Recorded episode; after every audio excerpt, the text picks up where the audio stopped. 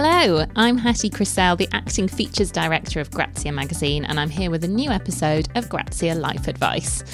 If you haven't heard the podcast before, first of all, why not? And secondly, here's how it works. Each week I speak to women worth listening to, asking them to share six pieces of advice they really value and the worst piece of advice they've ever received.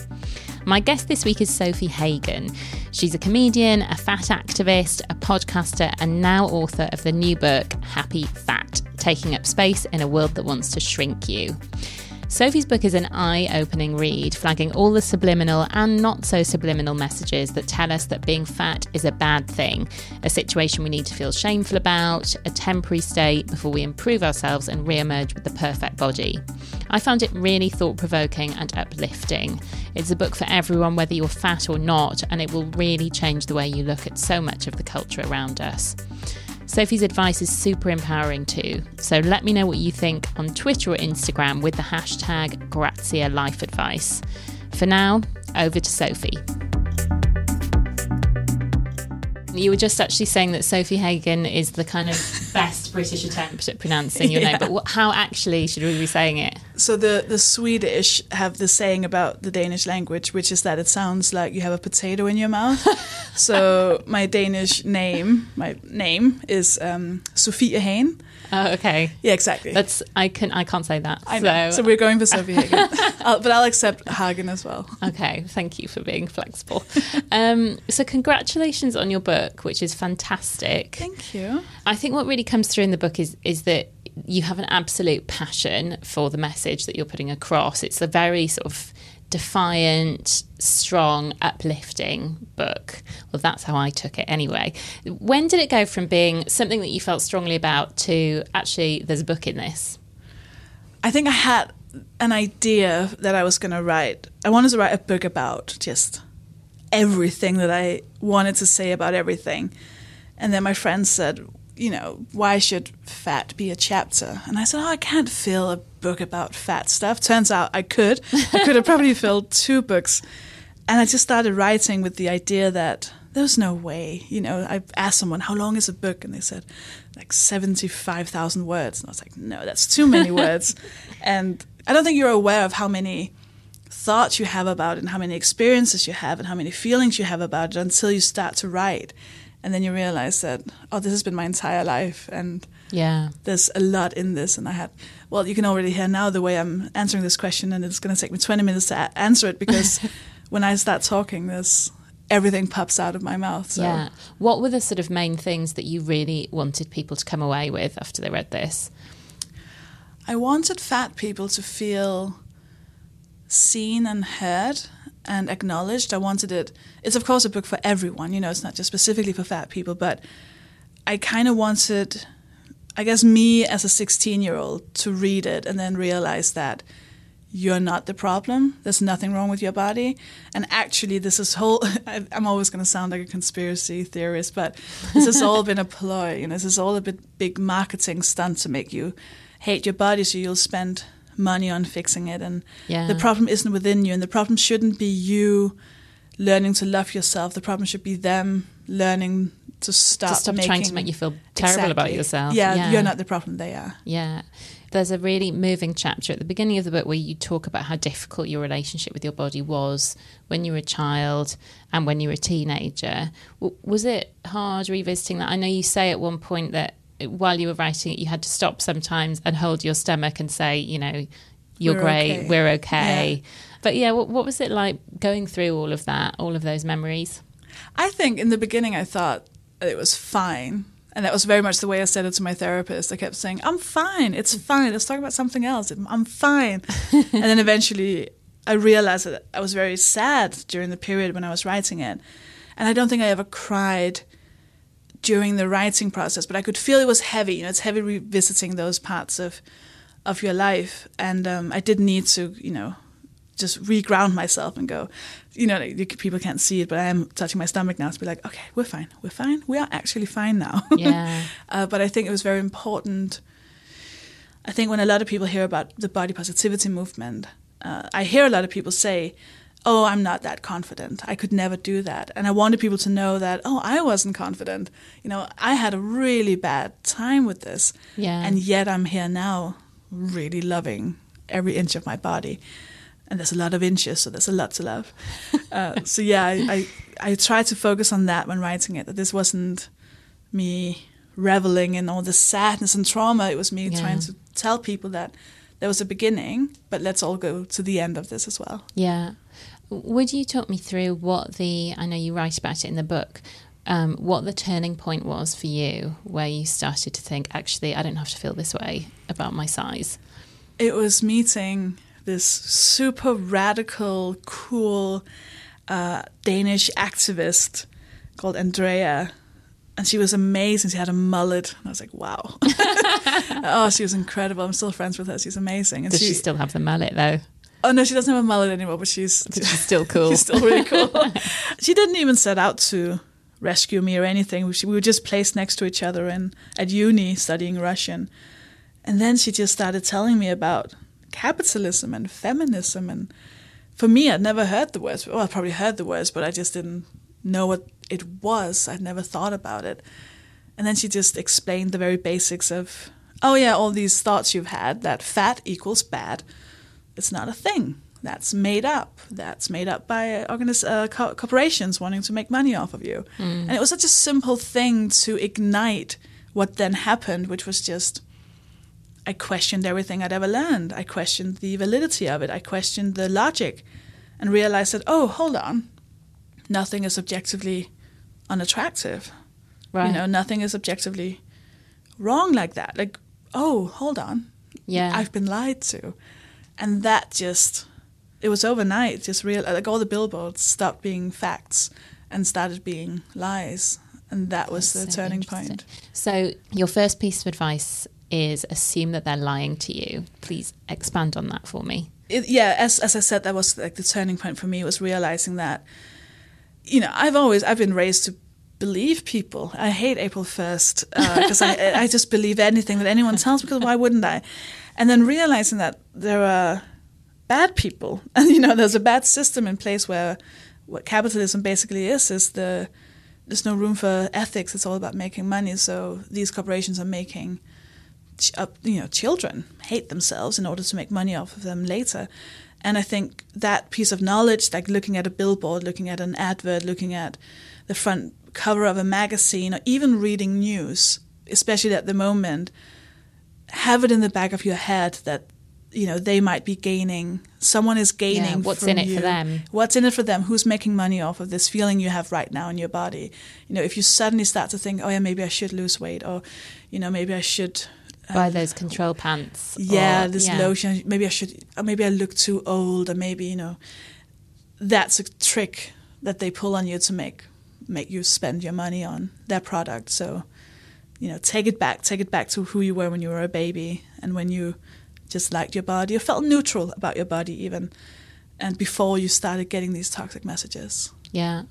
It's so hard though, isn't it? I think we, you know, we all fall victim to this at, at some point. It's very hard when, I mean, I know working in the fashion industry um, that we're bombarded with these images of people who are exceptionally beautiful in a sort of conventional way. And it's very hard not to look at that and think, oh, I've sort of failed a bit because I don't look like that. I mean, how do you overcome that? You've made it sound, you know, you make it look easy, but how do you do it? Are there any practical tips? I'm so happy you say that because I've done so many panels and stuff with people, and they've been asked this, you know, then they've been asked this question of how do you, basically, how do you learn to love your body, and the the answers are usually, oh, you're beautiful, you know, Right. love yourself, and I've always been like, yeah, cool, great, but how? And they're like, oh, you know, just you are beautiful. I'm like. I, I'm going to need specifics. Yeah. I asked a lot of fat activists like how they did it, and one of my favorite pieces of advice was from Cat Pausé, who's amazing. She's an ac- academic um, fat studies scholar in New Zealand, and what she would do is get a full size mirror, stand in front of the mirror naked, and look at herself. Like, look at yourself. Look at your naked body. Stop making it something to be afraid of. Stop, you know, it's one of my pieces of advice. If if I can jump to it, is the stop fleeing from the fat. Yeah. So it's this, you know, we keep trying to suppress it. We keep trying to, oh, you're not fat, or you know, no, you're not fat, you're beautiful, or, you know, wear stripes, striped clothing that covers up your fat, or don't wear a crop top, or wear like a black plastic bag, please, to cover everything that you are. Right. You know, don't, I know so many fat people who don't have mirrors in their houses. You know, there's this, face it, look at it, and fill your life with fat bodies. You know, remove everything from your life that makes you feel bad. You know, you, it's okay to remove people from your Instagram feed, you know, so they don't pop up and make you feel bad. Yeah. That's okay. You might feel like a bad or a failed person if you have to hide someone's posts because you went to school with them or they're your friend or whatever, but that's self protection, you know. I have to remove everyone who suddenly goes on a weight loss journey. I'm like, wow, that's not nice for me to look at. Yeah. I'll remove that. If anyone posts fat phobic memes or something, I just delete them because Yeah.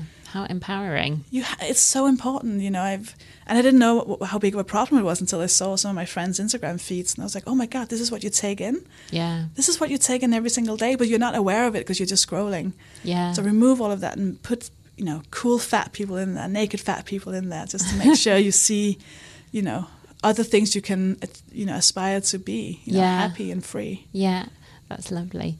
Your next piece of advice um, is actually much more of a practical piece of advice. Get a slow cooker. i love slow i just love it so i'm obsessed with it i can't stop talking about it i can't stop slow cooking Right, tell me why they're so amazing because I am actually quite tempted to get a slow Oh cooker. my god, I, I just love it, and I acknowledge it might not be for everyone. no, I'm not acknowledging that. It should be for everyone. I just love getting up in the morning, putting all the ingredients into a pot, and then just having the house smell amazing for eight hours. Yeah. and then you can do all the the dishes, and you can do all the things you need to do, and then you just need a plate, and then your food is done. It is so good. The meat is amazing. The vegetables are amazing. I can't. I, I'm obsessed with my. I want two slow cookers so I can, you know, always have a meal ready at some point. What are your um, top meals that you make in your slow cooker? Ooh, Give us some um, inspiration. I make uh, chicken curry, various Oh, types of chicken good. curry, because the way the meat just kind of falls apart in your mouth. I mean, it's so good. um, pulled pork, Oh, really? shove it in the pot. You can make everything in a slow cooker. Okay. Everything. That's really useful advice. Thank you. Um, you talked about this a little a minute ago and stop fleeing from fat and the importance of looking at your body. You've also said in your notes that you've given me here fat isn't temporary or an illness. Why do you say that? That's so interesting. I think most of us, well, a lot of us, uh, especially fat people, have this tendency to live in your fat body, but you're in your head. There's a thin person inside of you wanting to get out. And one day she's going to come One out. That's who you like really butterfly. are. Yeah, so you buy you buy better clothes for her. You know, like I'll get these jeans for when I'm thin, and you know your whole you know when you imagine your wedding day, you imagine you being thin, and you, you know you say no to parties because oh no no not when I look like this, but one day I'll be thin, and then I'll go to these parties, and we kind of you know fat people are usually seen as a before picture. You know, like Yeah. oh yeah you're fat now, but what are you doing about it? And it's so radical to say, no, this is it yeah, this, this, is, how me. I'll always look, and I'm going to accept that. And I'm not working towards something. I'm living right now. I'm going to go to that party right now. I'm going to get married in this body. I'm going to live. I'm going to have sex in this body. I'm going to flirt with someone in this body because this is who I am right now. There's not a thin person inside of me. This is this it. Yeah. And I think the language around fat is so like fat is so unspoken. You know, it's oh she has a great personality, or you know Right. you're so um, you have a pretty face. You know, it's we're not even allowed to say it. You know, it's plus size and voluptuous and chunky and chubby and larger, and Yeah. we can't even say it. It's so it's such a fear. You know, and it's in all of our language like oh, I was bad yesterday because I had a pizza. You know, I was good today because I did yoga. And within of in all of the that rhetoric is fat bad, thin good.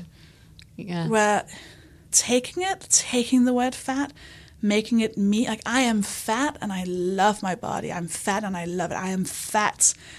When someone then shouts fat, redacted, uh, from a car, it's not yeah. You're it's like, not something I've been. yeah. yeah, it, it's not something that caught up with me. I'm like, yeah, I am.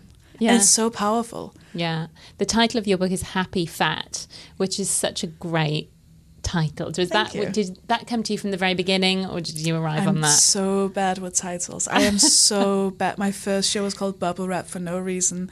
My second show was Shimmer Shatter because I thought that's what they sang in the song. Turns out they sang Shimmer Shadow. Third title was Dead Baby Frog, which no one liked. Um, I had no idea about the title, so I did. I chickened out and I put it on Instagram saying, "What do I call my book?" And I got a lot of bad suggestions. And then um, someone said "Happy Fat." Yeah. I was like, "Yeah, I'll go with that." It's the two key words here. yeah. Um, so moving on to your fourth piece of advice, tell me what this one is. Oh yeah, so this actually stemmed. so The piece of advice is it's meant to be fun and it's meant to be nice, and it came from uh, I did a gig uh, at a comedy club, and this older comedian, he was headlining. I did like a short spot, and I was really nervous, and I was saying to him like, "Oh God, I'm so nervous about this gig," and he was like, "Then why are you doing it? Why why are you doing comedy if you don't think it's fun? You know, you started doing this surely because it was a fun thing for you to do." And he just twisted something in my head. I was like, "Oh yeah."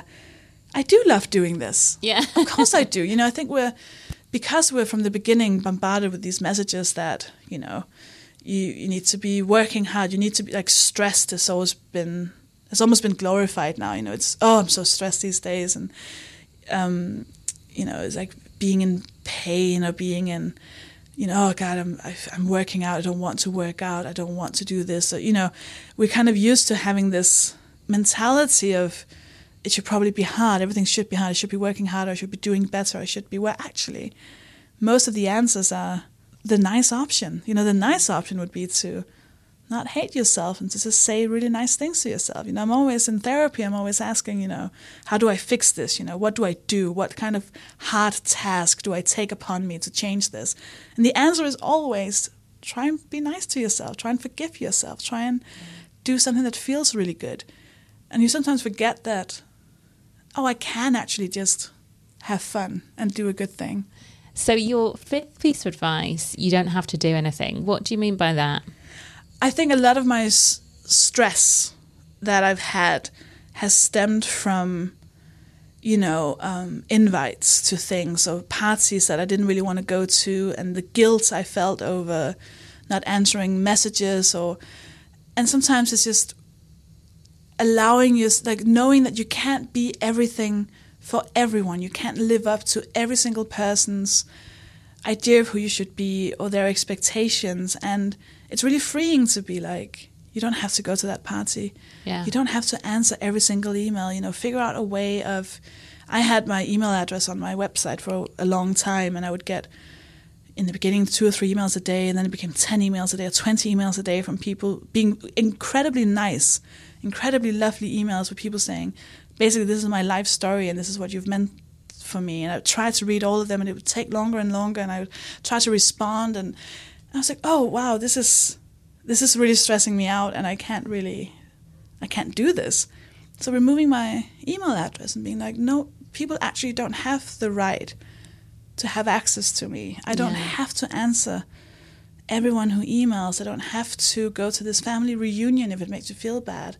I don't have to small talk with this man on the tube just because he feels like it. I can say, I'm sorry, I'm not interested or you know i don't have to apologize for myself. I don't you know there's a lot of things where you, you kind of have to trace back why do i think i have to do all these things? And usually it's you know we're socialized to be really in the uk particularly so much politeness. You know you can't Yeah. just be like excuse me sir i'm just gonna sit here. You have to be you know very polite about it. And there's a lot of the small talk stuff as well. But also it's just, sometimes it's just your mother in your head saying Yeah. finish your finish your whole meal. You're like, well, I don't actually have to do that. That's not Yeah. a law.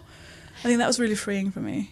I think there's been some real progress on that front with the Me Too movement as well. That I think mm. women have have started to realise a little bit more that actually, as you say, if a man talks to you on the tube and you want him to go away, that's okay. You don't Yeah. have to be polite. You know, you're not there to be a receptacle to his Yeah. interest in you. Um, so your final piece of good advice, related actually, is it's okay to make things easier for yourself. So I had um, this is. I mean, most of this is advice originally given by my therapist. Many, many of my therapists. Uh, it's we have this idea of what's the correct thing to do and what looks the best and what is probably what other people do and what is normal, right? So if you have a day where you're depressed, you can't get out of bed, or you're stressed, or for what, or you're lazy, whatever reason you might have, you might have a whole day where you're like, I'm not leaving my bed. And first of all, to accept that that's okay. Yeah. And then, you know, I think many of my thoughts would then be, you know, oh, but I should probably do the dishes. Or I, I just can't make myself do the dishes. What do I do? You know, how do I get the energy to go and do my dishes? When actually the answer is quite simple. You know, have paper dishes for a while. You know, have paper plates. You know, or have plastic plates, or you know, order a pizza. Or you know, it's okay to find these little life hacks. You know, like I've I realized it's such a tiny thing. It was such a tiny stress factor, but I got really tired of moving my charger across the room. That's a tiny thing, but it was like, oh god, I have to bend over, I have to get Yeah. get it out, and oh, move it. Over. Oh god, where's my charger? Tiny thing, but then just getting two chargers. now I have one in each plug. Oh, it The just saved me a tiny thing. But if you can Yeah. do that throughout, you know, doing little tiny things that'll make things easier. Yeah. You know, just fine. You have a week where you're so depressed, you're lying in bed, you're looking into the wall, you need water, but you're not getting any water because you can't be bothered to get out of bed and go to the kitchen and put, and then you have to do the dishes afterwards and get some plastic bottles next to your bed for emergency situations where you can't, Yeah. you know, do the, you know, what's it called, the ethical thing of not spending money on plastic. You know, just have it by the side of your bed. It's okay to kind of allow yourself those days where things are just really, really hard. Because for most people, some days will be really, really hard. So And you, you're probably not going to bring down the whole environment Yeah, on your own f- just because of that Wednesday when you yeah, gave in and used paper plates. yeah. Just why not? Why not just give yourself that little extra something easy? I like the element of being kind to yourself, which really shines through the book as well, um, and is very welcome. I think these days. Yeah, we were we're, we are very rarely told that that's okay. Yeah, You know, because then immediately the you, you know you feel selfish or you feel egotistical or you feel self-indulgent or you know there's all these kind of guilt feelings about mm. taking up space and treating yourself well and not letting yourself be pressured into anything and saying no. And it's very strange to a lot of us to start doing these things but you know it's the thing like I hated writing in the book about affirmations you know, I hated saying to people you know get in front of a mirror and say I am beautiful because it just felt so cringeworthy. But mm-hmm.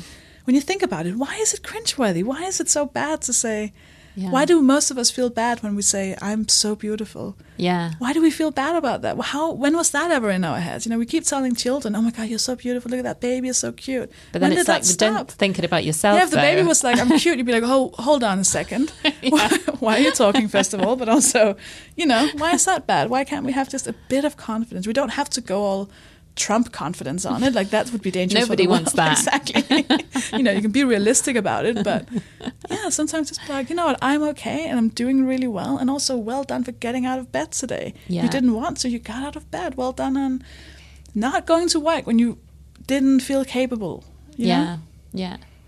Um, this all brings us on to your worst piece of advice that Mm. you've ever received, and this is one that actually gets applied to all sorts of situations. What is it? Oh, don't let it bother you. Right. just just ignore it. What's annoying about it is, is that it's always being used as a positive. Like it's always for people who mean well. So you're like, oh, I was groped uh, by this guy, or I was uh, harassed by this person, or I was uh, had a, I get abuse on Twitter, or it's always oh, just ignore it. Don't let it bother you. But of co- first of all, it's absolutely Im- humanly impossible to not let it bother you if it's already bothering Yeah. you, yeah. things that are fundamentally fatal to a lot of people, you know? Just ignore it? Well, no, of course I'm not going to ignore it. And all, like, I did a, I wrote about it in the book as well. I was, did a pilot for a sitcom and I was getting a lot of abuse, a lot of abuse on social media. So I had to spend so much time deleting all the comments and, you know, blocking people and reporting them to Twitter. And it was so, fr- and he was, uh, this guy, this other act, was saying, you know, oh, oh, you're always on your phone. And I was like, yeah, I'm blocking these people.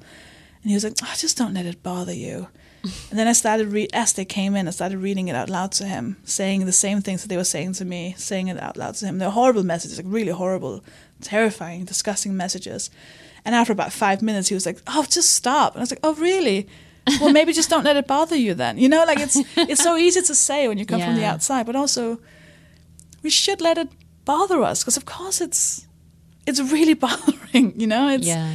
we have to talk about it. We have to acknowledge that these things happen. That's what again with the Me Too movement. That was a lot of people getting together saying, no, actually, it's it's actually really bothering us Yeah. let's actually stop And this I'm instead say of so, going, yeah. instead of going oh he probably didn't yeah but i don't want to be a prude about it or i don't want to be a nuisance or i don't want to make a scene or you know what do you do you have all these feelings and when someone says don't let it bother you what the only thing you can do with the feelings is just suppress them or not share them with people they're not going to go away you can't be like oh yeah good point yeah okay i think i'm okay with it now it's so you know it's not it's not what you should say to people when they're So what do you do? I mean, if you're, if the thing that's bothering you is something that is completely outside of your control, how do you deal with that? I mean, it depends, of course, on the on the situation. But like something with abuse, for example, which I often get, and with this book, I'm probably going to get, well, I will get a lot as well. For me, it's practical advice. You know, when people say, "Oh my God, I'm getting abuse," it's a matter of saying, "Okay, uh, how do we make sure you can self-protect? How can you hide your address? How can you make sure your Facebook profile is closed? Can you get a two-factor authentication on all of your social media accounts so that you because some people might try to hack you and some people might try to dox you and you know it's just practical like um, turn off your social media have someone else deal with your twitter account. You know these mm. practical pieces of advice it's like also community community always you know have people around you that have the same experiences which is also one of the great things about the me too movement was mm. oh it's me too you're like yes oh god i wasn't alone with this you know because if enough people have said to enough people to shh don't say it don't let it bother you you think you're alone with it. It's i would much rather have someone say oh yeah i had that than someone mm. say oh don't what why don't you just not worry Just ignore it. Yeah. 'Cause we shouldn't this is a sys- systemic problem this is Yeah. a you know it's not it's not a, a one time experience that happened to this one person it's all of us all the time. It's time about all of us. Yeah. I mean, like these people don't matter, and these people are. The sad thing is, these people are victims of it themselves, and that's why mm. they get so angry, seeing a fat person being happy. They're furious. Like these people are. Because they're unhappy. Oh, they're so unhappy, and this. They're. I got a message It's- yesterday. I was like, it's Sunday morning. What do you Yeah, do? What a sad person you are. what a, what a, what life do you lead? You know, like I'm I'm having a great time. I'm talking to these amazing people. You know, I've had a dream come true. I've written a book. I'm Yeah. living my best life. I'm really happy and oh, you you spend your life what a shame that. for, for you Yeah, know do- you anonymous troll that you feel the need of doing this yeah well i'm very happy to hear that you are living your best life and that you're happy happy fat and uh, as the book says you're taking up space in a world that wants to shrink you and it's brilliant so Thank you. congratulations on the book and thank you so much for Thank joining you so us much for having me. Thank you so much to Sofie Hagen. I'm not going to attempt the correct pronunciation as I'll only embarrass myself. Her book, Happy Fat, is out on the 2nd of May. If you like Grazia Life Advice, please help me out. Subscribe, rate it, review it, and share it. See you next week for more advice from women worth listening to.